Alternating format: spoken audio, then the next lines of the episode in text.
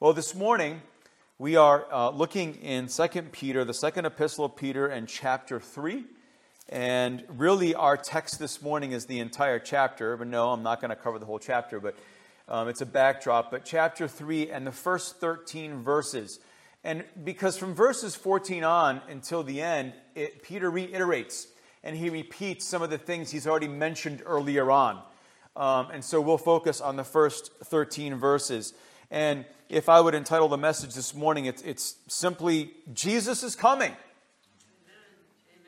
All right, me and Judy are going to heaven and we are ready. Praise God. Uh, listen, and I'm being serious. The, the, that, that statement to the believer should be something that, that stirs us and causes something to, to that there's an urging and an urgency, and there's something that's turning and churning inside of us so that we are preparing ourselves for the arrival of our Lord and Savior Jesus Christ. And it was a mark of the first church. In fact, in 1 Thessalonians chapter 1, Paul outlines the report of those believers that he had worked with in the church that he planted there. And he's, and he's talking about how their faith has spread and it's been known. And one of the things that he highlights is that it's also known how they are not only have they believed on the word unto salvation, but now they wait for the return of Christ. There is an anticipation. They're excited. They're waiting. In, in, light of all that was going on around them, and it wasn't easy in their time, just like it's not in ours, but they were waiting. They were anticipating. It was a mark of the true church. We are waiting. We want Jesus to come. And I'll, i was going to reserve it till the end, but I'll say it now. If you are walking around and you're saying, as some people have said in the past, and, and they're quoting the, you know, the word in the scripture, Maranatha, Lord, come quickly. If you're quoting that and you're wanting Jesus to come because you are, you're, you're entering into an escapist mode, you, you got to check your heart. You got to check your attitude. I know there's something inside of us that pulls and you want to escape. That is not what God has called you to.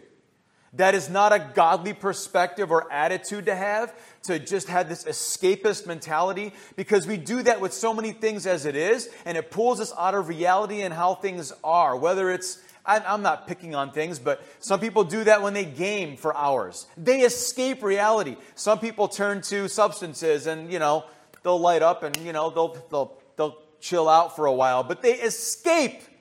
That is not, I want to be clear that is not God's plan for your life if you're a Christian. We are to engage, not escape.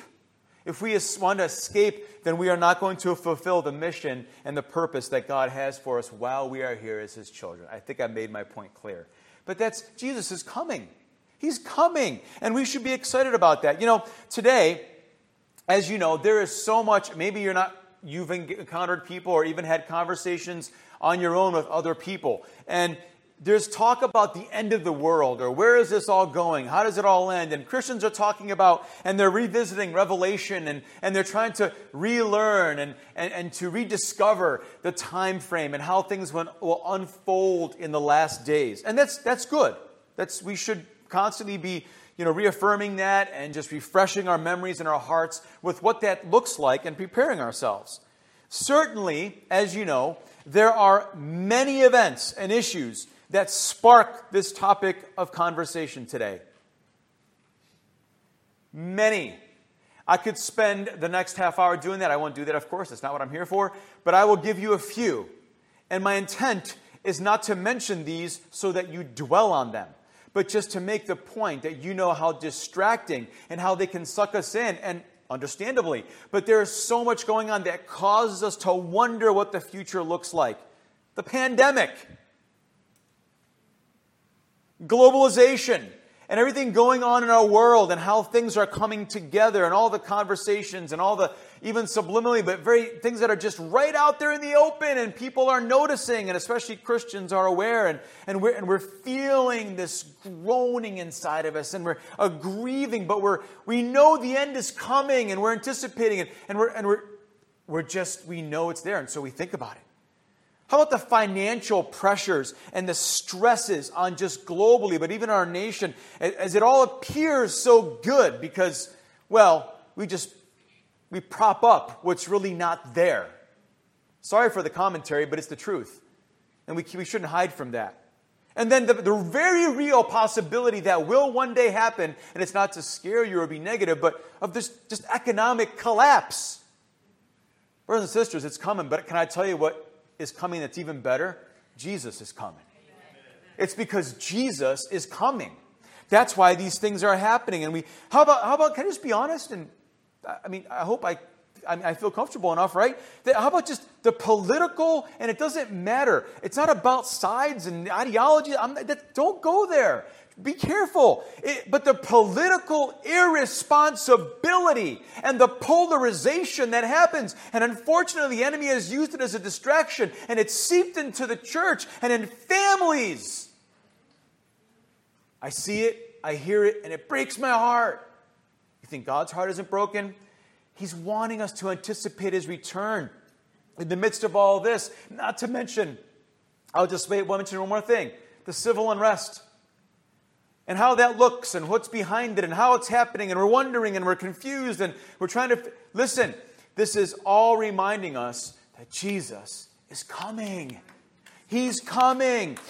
And so, with this uncertainty, more than ever before, as Christians, we ought to live in anticipation of Christ's return because Jesus is coming. He's coming. And Peter tells us in our text of how we should live with that anticipation. So let's read and then we'll break them down, hopefully quickly. Amen. Chapter 3, verse 1. Peter writes, This is now, beloved, the second letter I am writing to you, in which I am stirring up your sincere mind by way of reminder. He mentioned that when he starts the letter off, how he's writing to remind them. That was something he did. And you see that through Scripture repetition, reminding. Why? Because we forget so easily. But you already said that, and you're so repetitious. Yeah, but you're not getting it. You pretend you are, and you're getting annoyed with me because I repeat things, but that's how you're supposed to remember things. We do that with children. We do that the rote thing. There's a process there. God isn't foreign to that concept, and He uses that method of getting His point across throughout Scripture. Repetition and rhetoric over, and He does it all the time, right? So, why? He says, so that you should remember the words spoken beforehand by the holy prophets and the commandments of the Lord and Savior spoken by your apostles. Number verse 3 Know this first of all, that in the last days mockers will come with their mocking, following after their own lusts, and saying, Where is the promise of his coming? For ever since the fathers fell asleep, all continues just as it was from the beginning of creation. For when they maintain this, it escapes their notice that by the word of God the heavens existed long ago, and the earth was formed out of water and by water through which the world at that time was destroyed, being flooded with water. But the present heavens and earth are by his word, being reserved for fire, kept for the day of judgment and destruction of ungodly men. In verse 7. Now, I want to pause here, please. I'm this is not, a, I'm not being negative. But we, we, we got to live in the truth, and we have to say it the way it is. This is not about negativity, but about absolutely what will happen. Listen, it's so easy to get caught up, and I'll reference this without being specific at the end of the sermon, but it's so easy to get caught up and distracted with things that, and listen, you can, you can care about this planet. You can care about this world. You can care about taking care of it. And as Christians, we have a responsibility to, to it. But I, can I tell you something?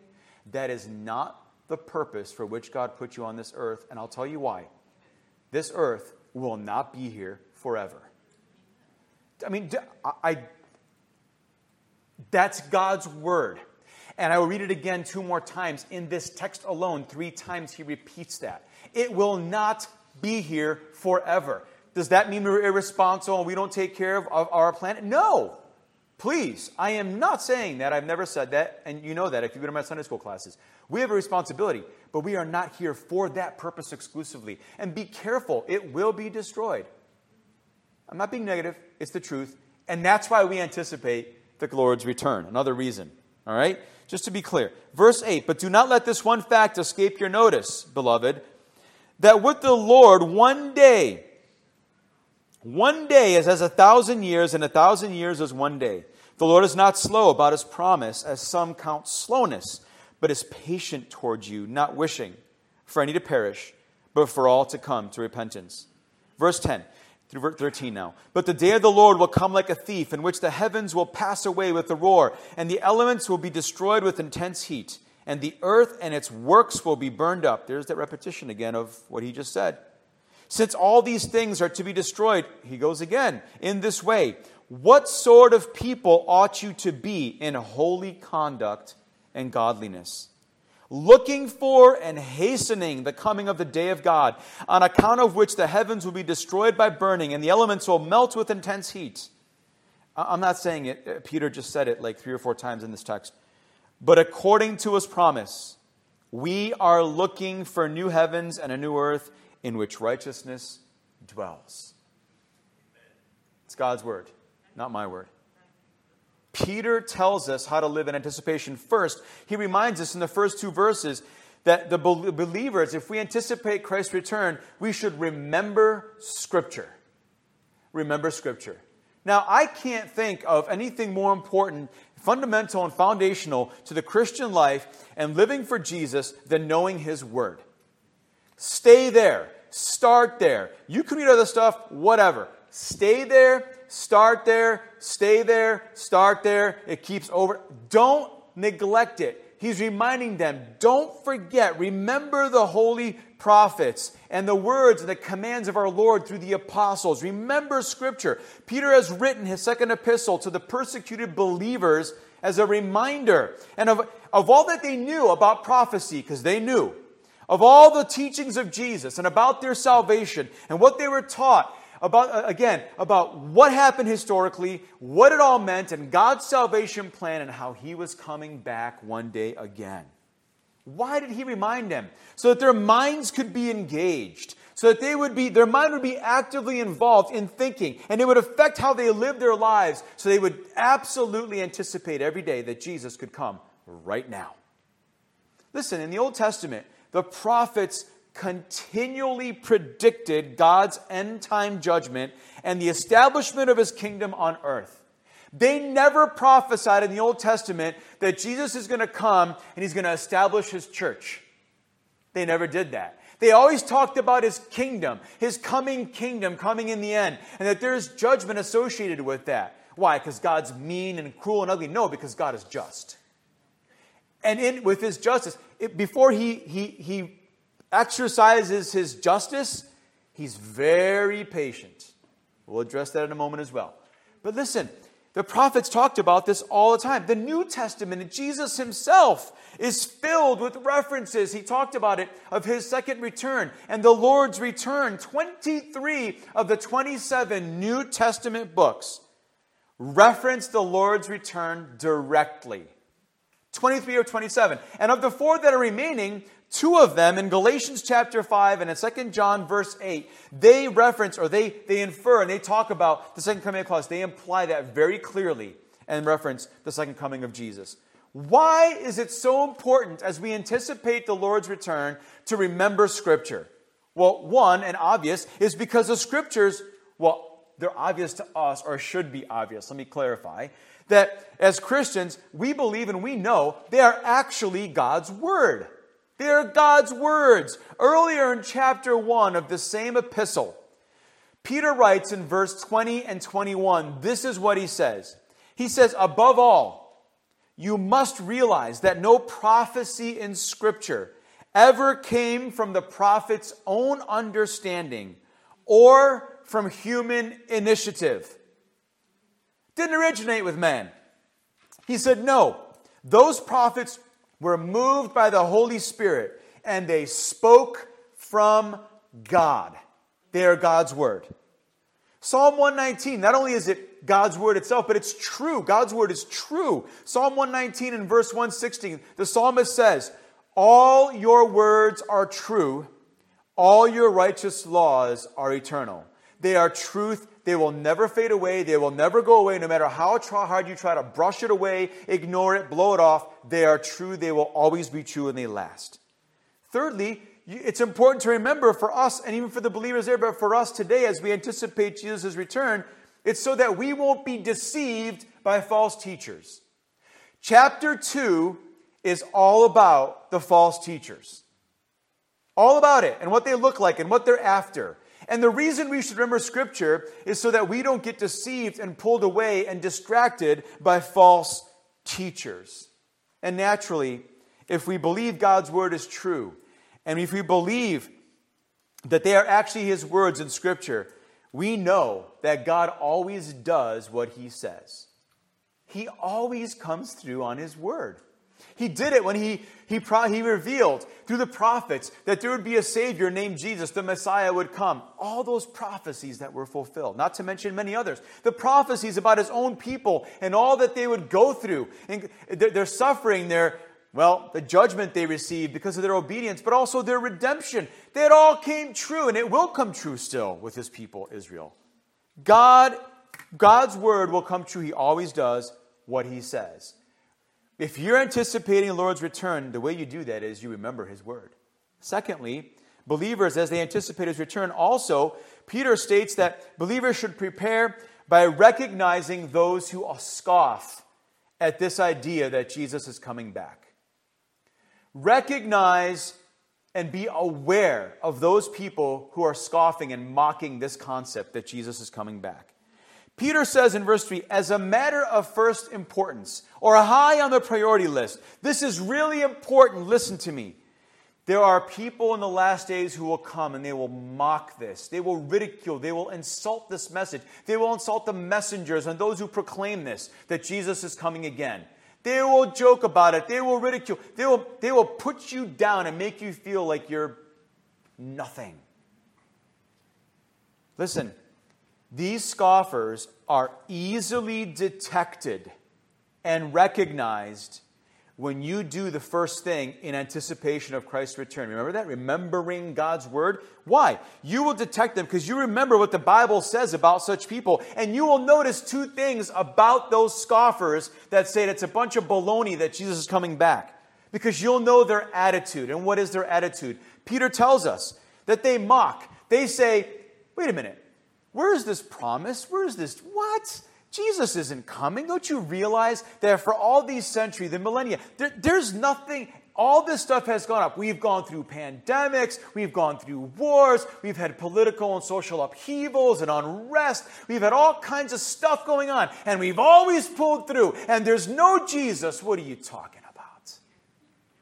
It's just all the same. It's cyclical. It'll all be good. We'll get there. Oh, really?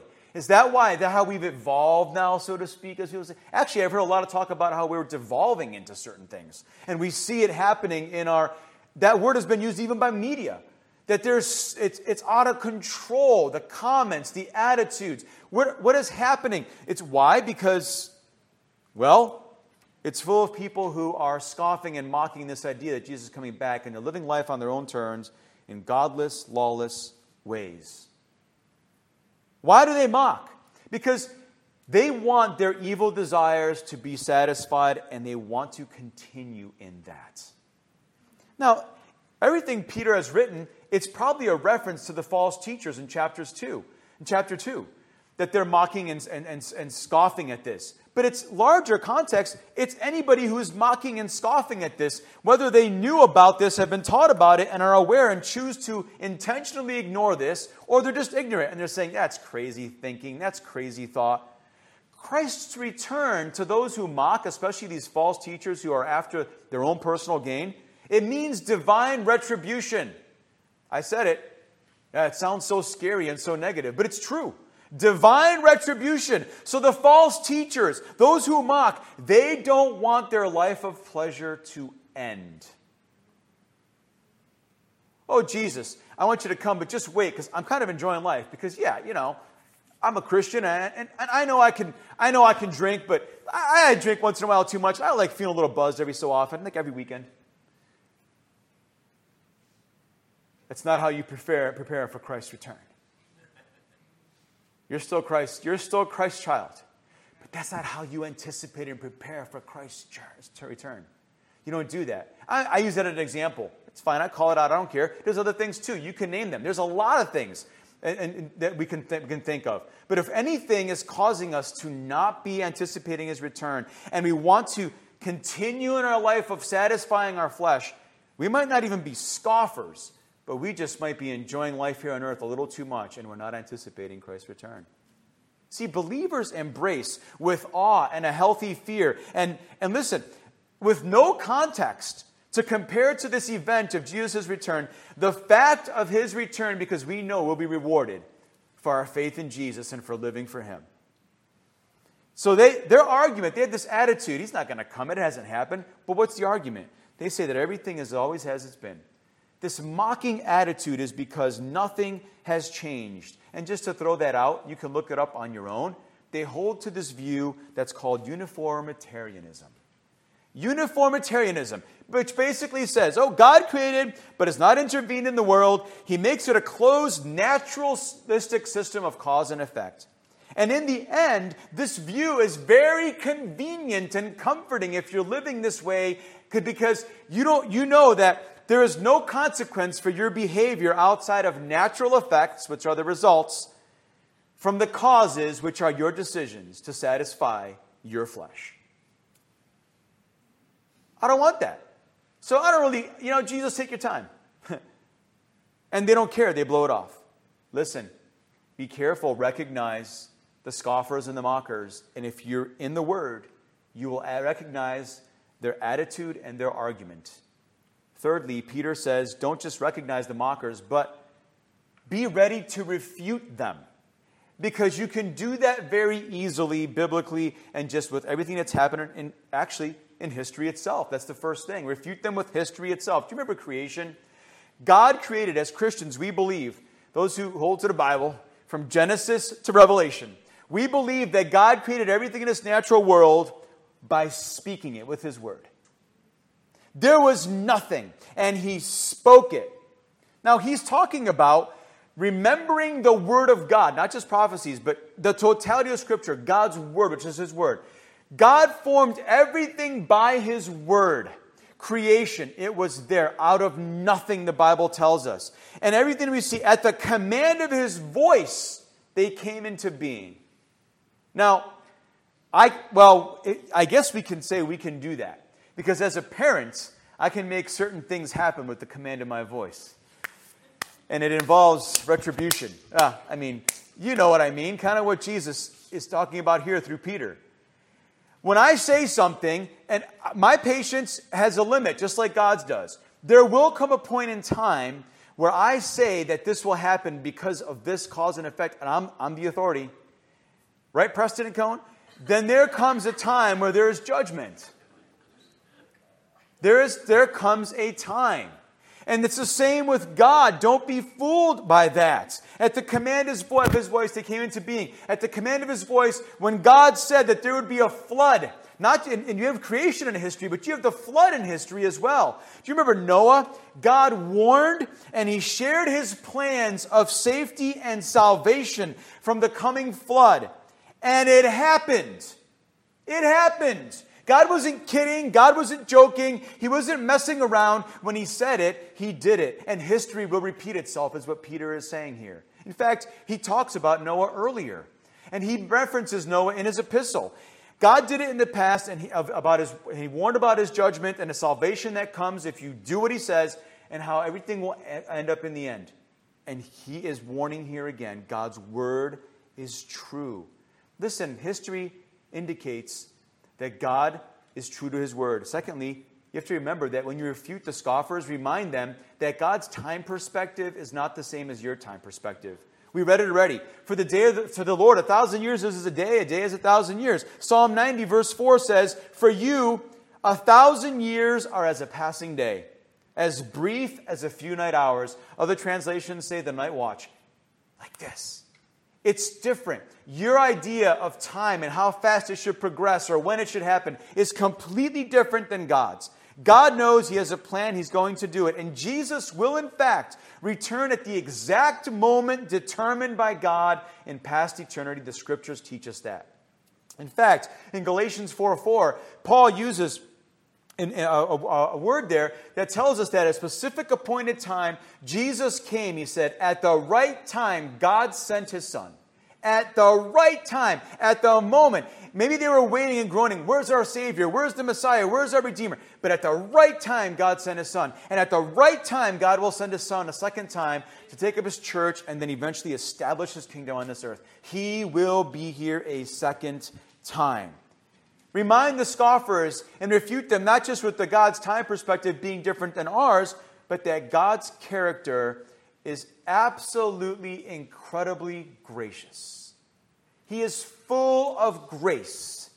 How do I know that? Because Peter says that God is patient. And why is he patient? Because he's gracious, and he's gracious because he's patient, and he wants people to come to know him so that they could anticipate his return to be with him as well. God's patient and he's waiting, and he's been waiting. And in fact, the Bible says that there's going to come that point in time when the gospel goes forth. When there's this gospel and the second return associated with it, it's part of the gospel. Why do we even preach the gospel? Because Jesus is coming. And we preach that. And, we, and, and when the gospel goes forth to the ends of the earth, and everybody has heard that God knows has to hear, and in his time, all ears have heard, he says, the end will come. The end will come. And so we've got a job to do, right? But we remind people of God's character. God's patient. Just because He hasn't come back, He's waiting on you. He loves you. He's waiting on you. That's why He's not back yet. God has a huge capacity to store up His anger before it spills over. Uh, probably a lot more than we do, right? And thank you, God, for that. He is longing for sinners to repent. And lastly, you know what? Tell the scoffers and those who mock this idea of His return that it's going to come quickly, just very quick, without spending a lot of time on it. I am always amazed. I don't know about you, but the, I'm amazed how everybody in Noah's day was caught off guard. How it happened so suddenly, and only eight were saved. I, I don't understand that where for decades Noah is building the ark, and Peter actually mentions in his epistle that he was a preacher of righteousness. He's building this ark and he's preaching. He's telling others, listen, this is what's coming. This is what's going to happen. That's why I'm building this. God told me, get ready. Yeah, whatever. What are you talking about? There hasn't been rain. You're crazy. You're a loony old man. You're hearing voices. You're crazy. No way. They mocked, they insulted, they ridiculed. And then suddenly it came upon them like this, right? And Peter says here, he'll come back like a thief, surprise you when you least expect it, and boom, it's over and he's here. So God's patient. But don't forget, he'll come suddenly. So are you ready? Will you anticipate? Will you be ready? I can't, I just can't, it blows my mind. So listen, be ready, be alert. Jesus is coming back. The prophets foretold and Jesus foretold, and this material world will be consumed and he'll take over and set up his kingdom. I want to anticipate his return, so I'm with him and on his side. God wants you to be on his side too. Lastly and quickly, Peter gives us the requirements of true anticipation with us? What does He require of us? What does God require of us? First of all, in verses 10 to 13, verse 11 to 13, actually, God wants us to have an eternal perspective. Looking for the day. We are so caught up in looking around here and looking the next month, and, and we should. We plan, we should be reasonable and use common sense. But always have your sights set on eternity. Always have your sights set on eternity. And when you do that, you will be anticipating, you'll be excited.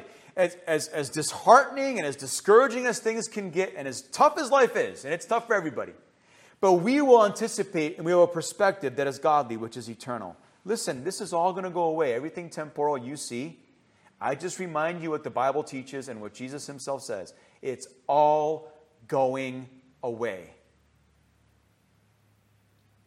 Are you saying, bummer?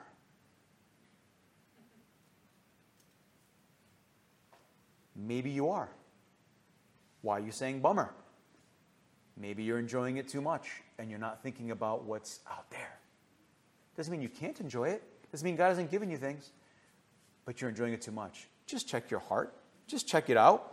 Make sure that you're anticipating in this way with an eternal perspective. Look forward to the day of God for the new heaven and the new earth. And listen, speed its coming. Speed up, urge on God's coming by, by preaching and praying and being a Noah and letting others know that it's coming. It might not seem it. Let me, let me give you the refutations for all your argument and your attitude about saying that'll never happen. Preach the gospel. Tell it like it is. Don't be ashamed. We heard about that just a couple weeks ago with Pastor Dan last week. Don't be ashamed. You have nothing to be ashamed. You know why? Jesus is the Savior and Jesus is coming. No ifs, ands, or buts. Secondly, how do you maintain that eternal perspective, and how do you prove that? By being holy and godly, Peter says in verse 11. He actually says it in verse 14 as well. Holiness relates to your actions and your behavior. Nobody wants to talk about holiness anymore. It's like a dirty word. And as soon as you say holiness to other Christians nowadays, you are labeled a legalist. Stop it. I know you're watching a live stream. Listen, I don't care where you are. Stop it. God is holy.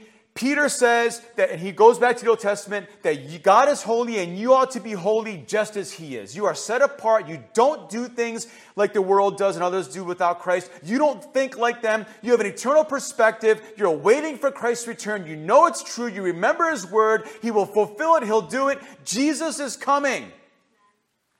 You live in holiness. Don't play games with God who is holy. No, you don't determine what that looks like, but He already has. Are you living in holiness? And if you say that you are, you know what? And if you say that you're godly, which by the way means that you are reverent and you have an attitude of worship and complete understanding and submission and awe of who He is, and you realize that, if you are godly but you have no holiness, it's impossible. Because then you're nothing more than what the epistles say that, that you should flee from those people who have a form of godliness, but there's no power there because there's no holiness. They don't live it out. They say it, they have a form, it looks like the part, but they don't do it. They're inconsistent in all they do. They cry foul here, but they don't cry foul there with that sin or that offense in God's eyes. You don't pick and choose. God is holy. Be holy and be godly. Jesus is coming. So, how do we maintain this? Before we walk out this door, how do we maintain this? Diligently. You need to be aware. You need to keep going. Be diligent to, in your anticipation and make sure you're doing all these things Peter says. Be alert with all that is going on around you. Don't be distracted. Boy, I want to go on a tangent, but I'm not because time is fleeing. Don't be distracted by all that is going on around you. I have seen in the past couple months and month in particular. And I will say it because I believe it's the truth. The church jump on the bandwagon in a social, societal way and stand with things the church has no right standing with. And I proclaim that right directly. Anti Bible, anti God, anti everything that is gospel, holy, true, and righteous.